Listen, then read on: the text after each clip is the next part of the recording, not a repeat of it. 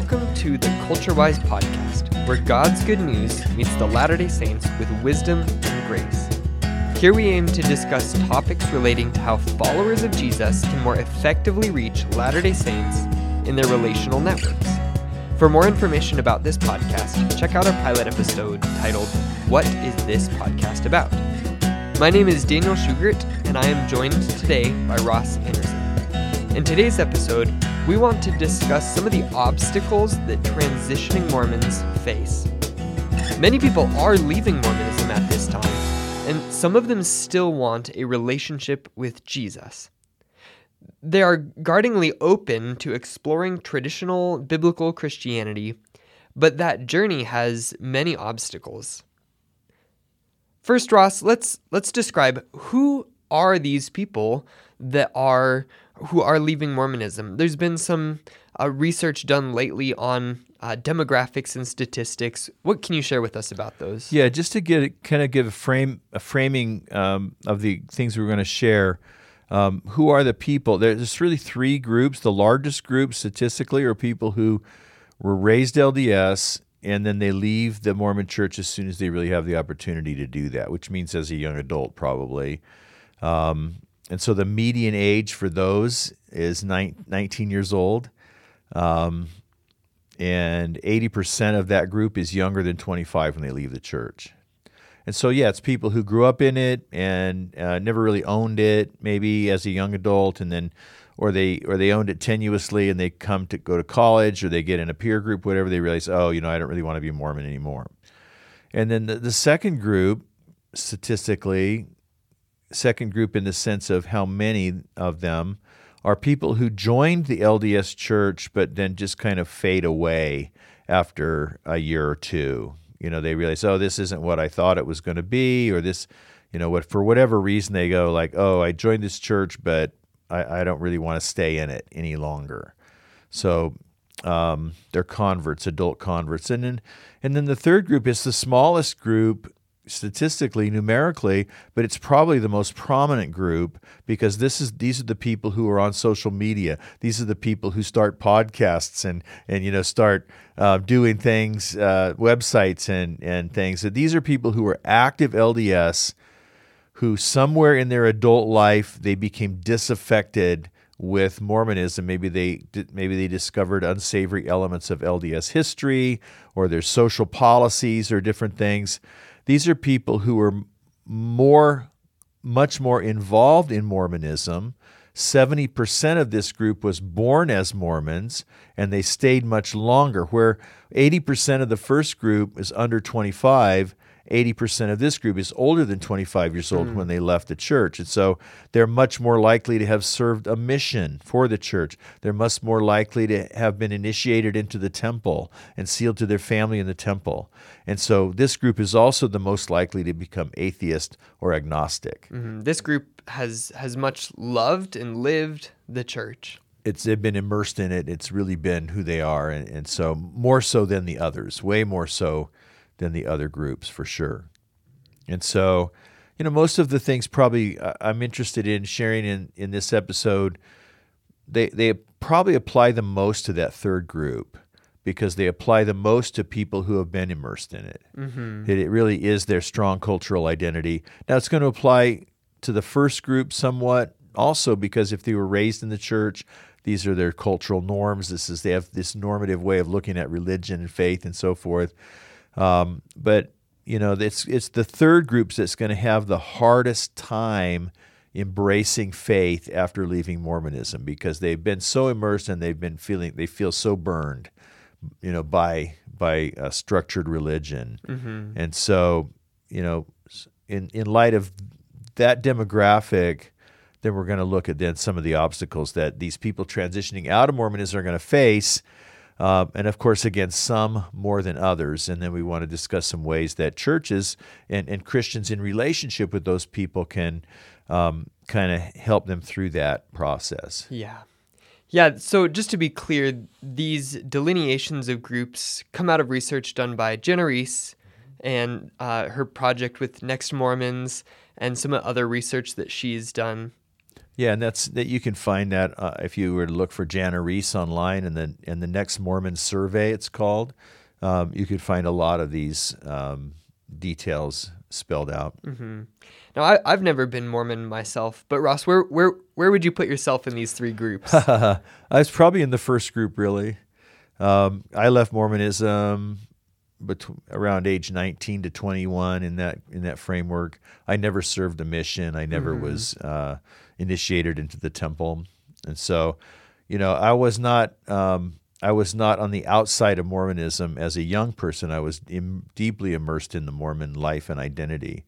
Um, but the profile here would probably really fit that first and largest statistical group for me. Mm-hmm.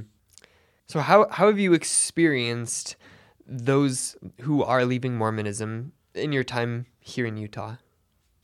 Yeah, well, there's just a lot of a lot of things that um, you know we see it we see it in our church as people find their way into our church fellowship. Um, we learn kind of uh, what they've been through. Um, I've done a little bit of survey work myself, not not to the extent of Jana Riess or not not at the at the academic level of as she as she has, but more informally, trying to talk to people, trying to compile the things I've heard and kind of categorize the things I've hear I'm hearing from other people. We've done a lot of work over the years with people who have left Mormonism uh, for faith and and trying to figure out what helped you. You know what were the things that you f- struggled with and what helped you overcome that? And so that's where we kind of get we get our six obstacles um, i've categorized them into six categories of obstacles that people face that's kind of where we've learned that over the years Mm-hmm. And what is the ultimate goal of the the journey leaving Mormonism that these six obstacles are are hindering? Right. We want to see people come to faith in Jesus and and experience um, a vibrant, new spiritual home in a relationship with Jesus and in His local church. So that that's ultimately the goal. So a lot of times when we talk about these obstacles, we're we're talking about personal things that could hinder a person from actually connecting with Jesus. Um, and and some of them are other also things that could hinder a person from connecting with um, the body of believers, where they could become discipled and and and grow in their faith. Well, let's let's begin looking at them. What what are these six uh, challenges and obstacles that former Mormons face as they transition out? Yeah, let me lay them out really quick first. I'll just name them and then we'll come back and we'll talk about them. Number one is surviving the emotional journey. Number two, we're going to talk about facing relationship challenges. The third one, we're going to talk about navigating doctrinal differences or worldview differences from Mormonism into biblical Christianity. Number four, we're going to talk about growing a relationship with Jesus, spiritual practices that were that were practiced in Mormonism. Now, how do we do that in Christianity? Uh, number f- uh, number five, we're talking about connecting with a church and overcoming some of the cultural confusion and and and relational questions there. And then number six, we're talking about how do you find a new purpose because our purpose was defined for us in certain terms as Latter-day Saints. Now, now, now that I'm not Mormon anymore, what am I living for? What is God's purpose for me? So, in an in a overview, those are the six things that we've discovered most uh, frequently people struggle with. So that very first one, e- the emotional journey. What is this emotional journey that many former Mormons face? Well, we're starting with the assumption uh, for the perspective that we talked about in a previous episode of Mormonism as a cultural identity. And so, if you think about it, uh, I think a really helpful analogy to understand this emotional journey is to think about someone who is an immigrant from another country making their home in, in, in the U.S. or from the U.S. making their home in another country, whatever. But someone who's an immigrant, and America has a, a, a huge immigrant history. So we've all seen pictures of the crowds coming to Ellis Island and so forth. And so we have some sense of, of what the challenges for an immigrant are. And so mm-hmm. they're leaving their homeland. They're going to come live in a new place that's really, really different. They never intend to go back. They're not going back. They're starting a new life, but that doesn't mean it's easy or automatic or natural. And we see, you know, how many people who have come to the U.S. as immigrants have a lot of confusion. They may want to hang on to their native culture in a lot of ways. They want to embrace the new culture in a lot of ways. Um, but it's confusing. They don't maybe know what to do, how to do it. There's a sense of, you know, even though they want to live in the U.S., they don't want to go back to the Soviet Union or back to Guatemala or wherever they came from. Um, there's still that's still their homeland, mm-hmm. and there's still there's still an emotional t- tug, an emotional pull, and the emotional transition um, can be a lot of turmoil in their life. Um, they're going to have some loss, some sense of loss, and so a person coming out of Mormonism um, is they're losing maybe this cherished history of the church. They're losing maybe some family traditions that they built their life around. They, they lose their certainty of where they stand in the universe. That was well defined for them in Mormonism. They lose this sense of a special status that they had in God's sight. They lose a sense of purpose. There's a lot of things people lose, not even mentioning the relational ones, which we'll talk about in a minute. There's trust questions. Um, part of the emotional journey is that they've been taught in Mormonism not to trust the Bible. Mm-hmm. They've been taught not to trust a Christian pastor um, because they might have been f- feeling betrayed or lied to by the LDS church. The natural result of that is they might have a real hard time trusting another ecclesiastical institution. Mm-hmm. Um, and then they certainly many of them have trouble trusting themselves because they go like whoa I, I, was lied to all these years. How come i didn't see that? And can i trust my own judgment? So those are some of the sense of um, a few of the emotional issues. We talked about identity cultural identity. Well who am i now if i'm not mormon anymore? They might feel betrayed. They might feel angry and bitter. They've been lied to. They might feel vulnerable and disoriented um, like like where do I turn? What do I do? Um, how do I not be lied to again? And so some of those things are those different emotions, of course, are different in different people, different intensities. But those are the kind of things that um, LDS people on transition are going to face. Mm-hmm. Yeah, I've I've met a handful of people that when I asked about how their emotional journey has been leaving Mormonism, they said, "Oh, it's it's fine, it's fine." I I pressed a little bit, and, and really they didn't they didn't seem to be wrestling too much with the emotional journey. But I think that's a minority. So of course, not everyone is going to be experiencing the same things or experiencing them in the same degree. But often, this culture shift a whole new identity shift is going to bring out emotions and and maybe some of them will be delayed maybe That's some of them will point. be immediate Maybe yeah. some of them will be hidden, some will be uh, obvious to the rest of the world. Yeah. And so there's not just one profile that everyone's right. going to fit, but each person has a little bit of a different journey. Right. And I think a lot of that has to do with what kind of a Mormon they were, how active they were, how, you know, all the factors that were part of their. And it also has to do with how they left. Mm-hmm. You know, did they just kind of fade away or were they, or were they surprised by challenging information that came out of the blue that rocked their world, or um, were they offended or hurt by somebody? And uh, so, so the kind of experience they had as a Mormon and the kind of experience they had in leaving Mormonism, those are going to leave an imprint one way or the other on the on the emotional aspects of this journey. Mm-hmm. So, how can we be helpful to those who, in some capacity or another, are experiencing the emotional journey? Well, I think you know if trust is an issue, and so we want to help someone rebuild trust. Um, there's you know conversations that can be had if a person is willing to have the conversations to to rebuild their trust in the Bible because there's mm-hmm. plenty of mm. ev- evidence the Bible's trustworthy and um, you know and I a lot of times I, I'll talk I'll tell people look you know you realize that the LDS Church lied to you about a lot of things. You feel like they did. Well, maybe they didn't tell you the truth about the Bible either. Mm-hmm. So maybe at least it would be fair for you to reconsider that based on the evidence rather than on what you learned growing up. Um, you know, they they're taught not to trust a pastor. And you know what? We're not asking them to trust a pastor or any human being in some of the same ways that they were asked to trust their leaders in the past, in, in more of a unconditional manner. We know that no, no, um, we're not asking them to trust a church in the same way that they were asked to trust their the LDS church.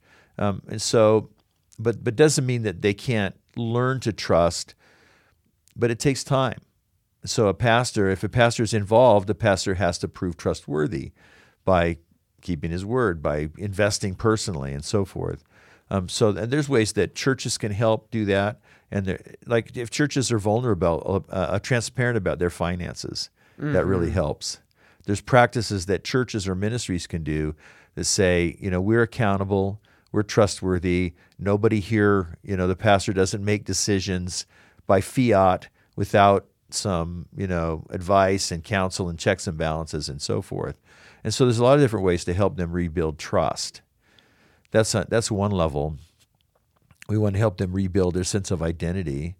Who am I? You know, I was if I if I was Mormon, I, my goal is I want them to build an, a sense of identity as a Christ follower, mm-hmm. not as an ex-Mormon, but as a Christ follower who happens to have been Mormon. And, and so there's a lot of work, relational work. That's why we emphasize mentoring so much. There's a lot of relational work that goes into this process, right? Um, so it's just going to take a lot of encouragement, a lot of patience. Um, I was just talking to a pastor last week, and he asked me, he said this woman came in, she was former Mormon, she was invited by a friend, and right off the bat, the very first thing she said to him was, I will never be baptized and I will never become a member of your church. Mm-hmm. Well, you know, he and he understood, and I helped him understand even more fully that okay, that doesn't don't never say never in the sense, but she's reacting against lack of trust. She's reacting in this emotional manner, and I said you just have to be patient with her, and as she as you as you win her trust, and if she understands that baptism means something different than it did in Mormonism and that church is different, then you have an opportunity. She, she probably will have a change of heart about those mm-hmm. things. And ultimately, the objective is that a person would learn to trust in God. Ultimately. Not just me. And so I, I'm often very clear. I want to be very clear that I'm not telling you to do this thing. I'm not saying you need to be baptized. I'm not saying you need to become a member of any particular church but instead I just want the person to understand what is God asking them to do, right. primarily through the Bible. So we'll look at biblical stories that teach an understanding of baptism. What does it mean? Who does it? How is it done? Those right. sorts of questions, and then and then just ask, what is God wanting you to do? Yeah, that's a great illustration. I'm glad you brought that up because ultimately, when on the trust issue, we want to see a person's transfer their trust not from the LDS church to, to my church, but ultimately to transfer their trust to God. Mm-hmm. And once they, if they are able to to trust God and trust His promises and His faithfulness, then then they can trust pastors and churches in a secondary way. Mm-hmm. Based on their trust in God, they'll trust God with the pastor. They'll trust God with the church. You know, and that that's a really really key point um, um to make. When it comes to loss, um, again, patience. I, I think it, part of it is helping a, a, a, LDS person, former LDS person, understand that there are certain elements of your culture that it's okay to continue to celebrate or even practice. Mm-hmm. Um, and there are other elements that you know you're going to have to learn um, the biblical perspective. But here's a point that I like to make: is that Jesus says, Matthew 19, that anybody coming to him out of another worldview is going to suffer loss. Mm-hmm. He says, you know, if you suffer, you know, if you lose friends and farms and all, all the, the whole list, he says you'll have hundredfold more in the kingdom. But if you're coming into faith in Christ out of a purely secular or atheistic perspective, you're going to suffer loss mm-hmm. because it's it's the loss of the lesser for the greater right? In the way Jesus frames it. Die to self, take up your cross, die to self. He says, if you lose your life, you'll find it. If you want to keep your life, you'll lose it. And so this isn't just a, a, for LDS people. And I think it's an encouragement to them to realize, oh, lots of everybody who's come to faith in Jesus has has faced this at some level and found that um, God more than compensates mm-hmm. is the promise mm-hmm. that Jesus made. Yeah, so that's the first obstacle, the emotional journey, the first obstacle that Latter day Saints face when they're transitioning out of Mormonism.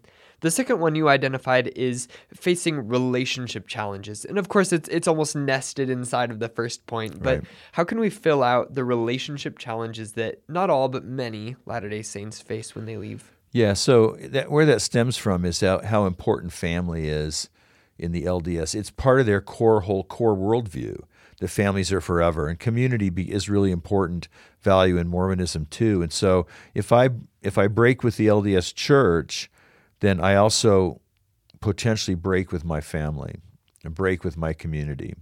You know, um, in places where there's a lot of LDS people around, um, you know, the people that you worship with are the same people who are in your neighborhood. So every Sunday morning, you're walking past their house to go to church, and you're you know they're all right there within a within your within mm-hmm. your two or three blocks and so really the com- the whole community and neighborhood is going to be at risk um, when you leave Mormonism and then and you're going to have a lot of family pressures because they believe it's the one true church. They believe their eternal salvation in some ways is dependent on having intact families. And so there's going to be pressure from the immediate family, your parents, maybe your kids, um, or from the extended family, and then and then friendships are put at risk. So many people who've left Mormonism have shared how, oh, I thought. I guess I found out who my real friends are mm-hmm. because they began to be shunned or just ignored um, by just the ward members in their neighborhood and so forth. And then and then sometimes a faith transition draws out the toxicity in certain relationships where where family members can become really, really manipulative or really hostile. I know people who've been written out of the will, um, mm. and others is common. If you have kids, you know your your parents are trying to surreptitiously influence their grandkids, your kids, behind your back and giving them Book of Mormon or giving you know. And so there's this whole complicated web of of relational challenges um, that affects a person when they're contemplating leaving Mormonism. Mm-hmm. And I know some who leave Mormonism no longer believe it's too, true. That's why they left. And and so when their family makes a big to do about breaking up the eternal family and gives them a guilt trip, they just kind of laugh or mock at it or, or shrug it off their shoulders.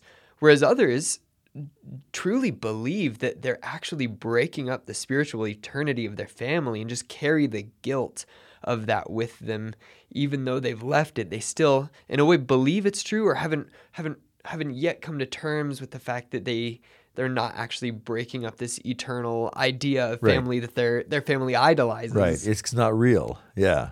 But but it still has a, a weight and they haven't haven't worked that through yet. Yeah it's still got a lot of weight. Mm-hmm. so how can we help with people that are are facing some of these uh, relationship challenges on a wide spectrum well, it's a challenge because to, to learn where to set boundaries and how to set boundaries without burning all the bridges.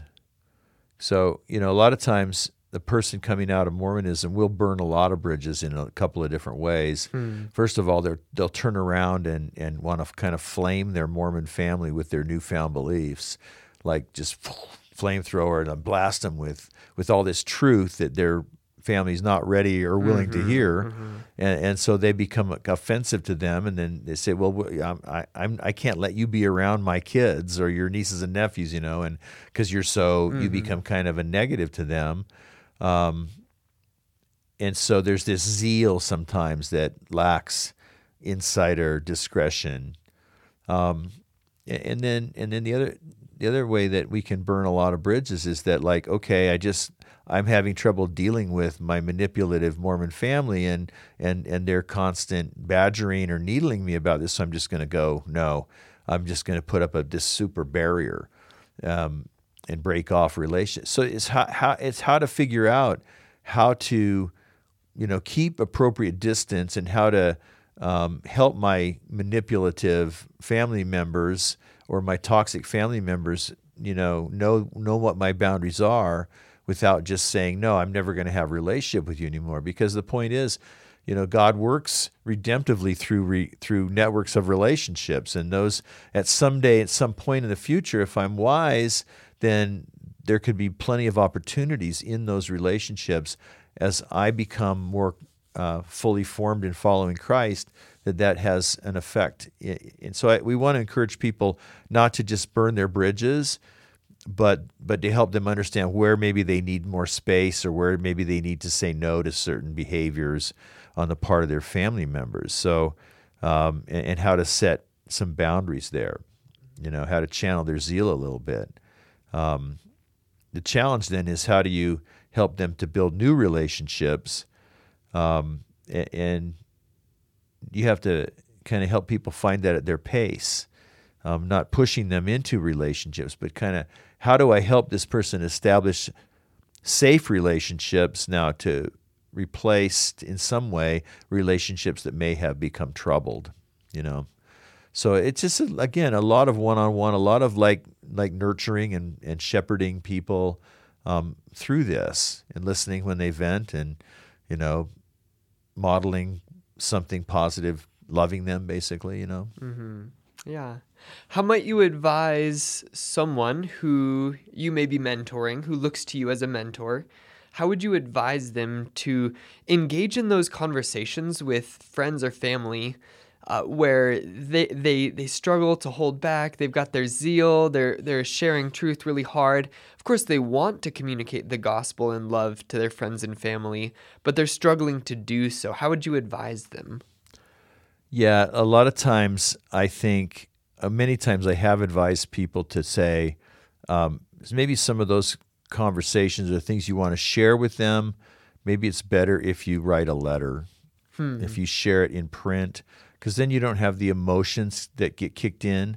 Then you can craft it, you can work on it. You you write it, and it sounds like really hostile. You can just throw it in the trash can, you know, and then start over. Um, because you know people people really want to explain to their family what's going on in their life mm-hmm. and explain to them why they're not accepting invitations to go to ward events and, and whatnot, and that's valid. So, but sometimes with the emotional uh, stirring that takes place, it's a good idea to distance it uh, just a little bit. It's really hard to have that fa- that conversation face to face without their emotions getting kicked up as they become defensive, and my emotions getting kicked up as I'm responding to their defensiveness, or they seem dismissive, or they don't respect what I'm saying, or whatever or they label me or you know vilify me in some way. So so that's one thing is you know you could do it through written communication, and then at, you say you know I'd love to talk about this some more when you when you're ready to do that. Hmm. When you'd like to if you'd like to discuss any of this, I would love to have that conversation with you. We're going to do it, you know, calmly and and so forth. And and when we're both ready for that, you know, we'll do that. Do you leave the door open? Mm-hmm. That's helpful. Uh, so that's the the facing relationship challenges obstacle that many Latter Day Saints face. Let's look at the next one. You identified the third one as as navigating doctrinal differences. So mo- moving maybe from emotional into some of the intellectual, the the doctrinal differences of this worldview shift. What's the issue here? Yeah, it's like how do I know what what's true? Mm-hmm.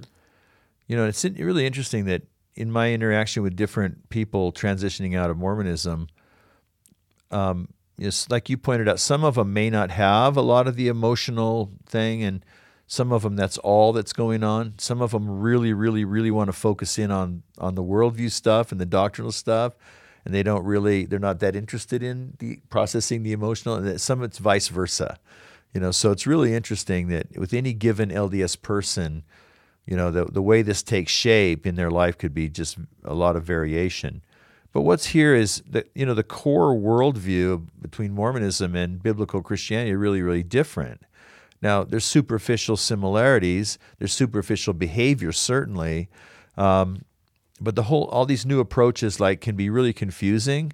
So, again, we talked in another episode about terminology that's the same, but we so we have to kind of totally redefine some basic terminology that we're using that they used before, but they had a different meaning for it. Mm-hmm. There's key issues that a lot of uh, people coming out of Mormonism have trouble with.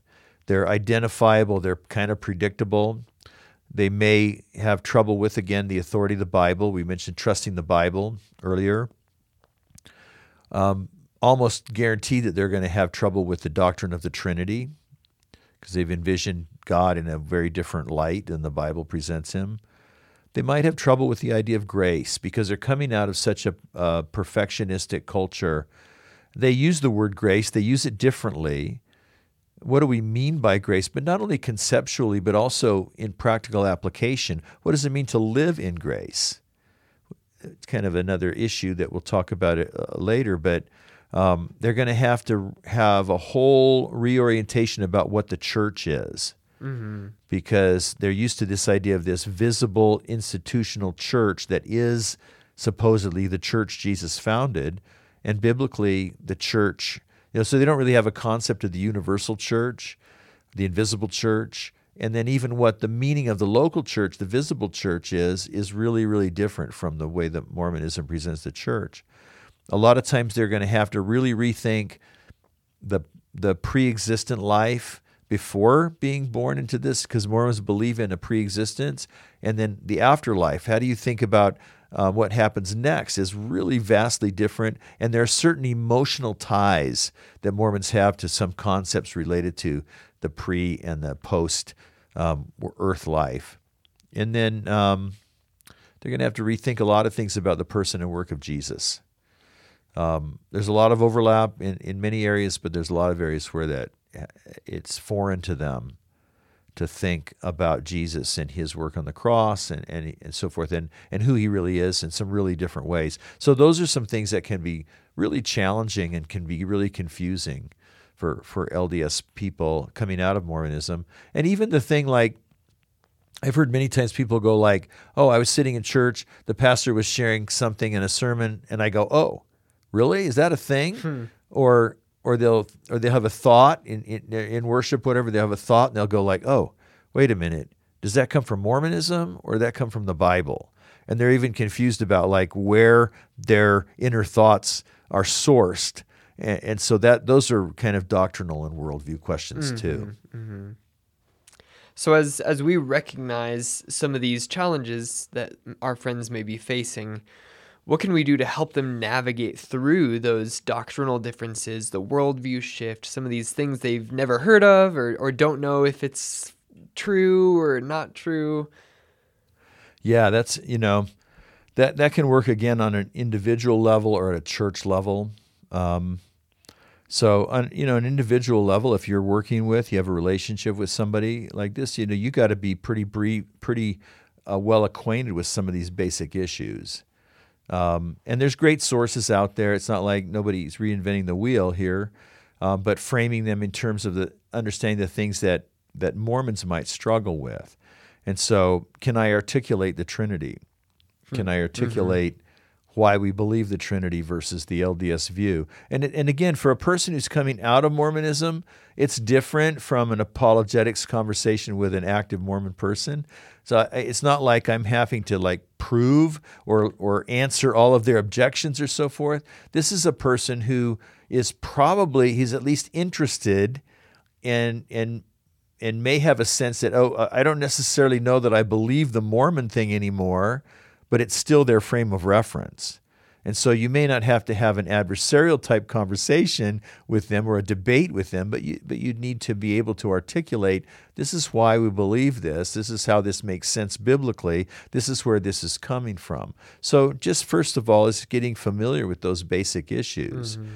There's good resources on that.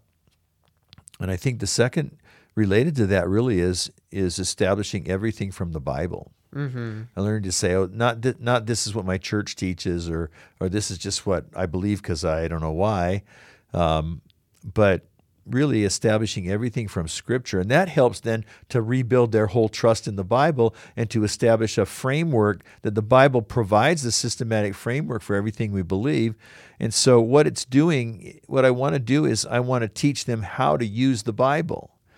Um, if I'm referring to the Bible to make the case for these different things, then I'm modeling how to use the Bible. I'm modeling the authority of the Bible. I want to model sound principles of biblical interpretation. So, because a Mormon person has never, uh, their use of the Bible in the past has been just to proof text certain things to uh, support the things they already believe. And so, and then the other, another really big thing that's really important in this is know how to differentiate between essentials and non essentials in doctrine. So there's certain things that the Christian church has always believed and that are crucial. If you don't believe it, you're you're not really a, a Christian in the mm-hmm. historical sense. The Trinity is a thing is a matter like that. There's other things that that different denominations and movements and historically would, would disagree on. There's secondary or even tertiary issues. There are issues that we might de- disagree or debate about, but they're not issues we would divide over. They're certainly not issues we would die over, you mm-hmm. know. And so, if I can differentiate between those things and help the LDS person develop a framework that differentiates, now that that in and of itself can be a radical thing for Mormonism, for people from Mormonism, because they're used to having this authoritative voice that says boom, boom, boom, and and to, it can be a little unsettling to say, well, what do you believe about X, Y, Z? And they'll say, well, I'm not sure, or it doesn't really matter, or this is what this church teaches and this is what this other church teaches. So th- there's a whole framework of understanding the Bible and the layers of certainty, layers of authority that it has that you know kind of help walk a person through all that. Mm-hmm. Yeah, I, I, often desire to see a, a person transitioning from placing authority in their ecclesiastical leaders in Mormonism to placing the authority actually in in the Bible. And so, one way that I try to do this is by every time I approach a Bible story with a friend who's in my living room, we're studying a story together, and a question comes up oh, I may have an answer. I, I can just say, oh well, this is this is the way it is because I know, and I could right. come up with it with bringing in some other verses that communicate the same point. But instead, I, I'm I'm really passionate about people discovering how to study the Bible, how to interpret it and understand truth from it, and and even just how to make simple observations about mm-hmm. the text. Yeah. Yeah. And so, even if I know an answer, I'll say, well, what can you see in this story in the Bible that would give you a clue towards the answer?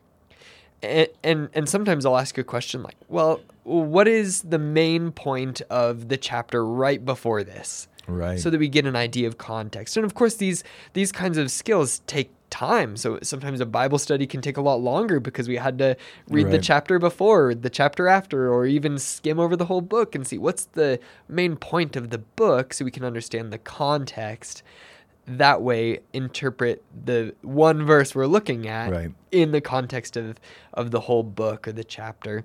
And so that's something I'm really passionate about is just modeling that practice of how I study the Bible and I want to see that reproduced so that they don't just trust me as an authority, but they trust the Bible and its authority. Yeah, totally. That's a great point. That's the whole point. We don't want them to just like trust a different voice we want them to learn how to trust the Bible, how to use the Bible, how to understand it, and let it be the authority in their life for sure. Makes a lot of sense. Mm-hmm.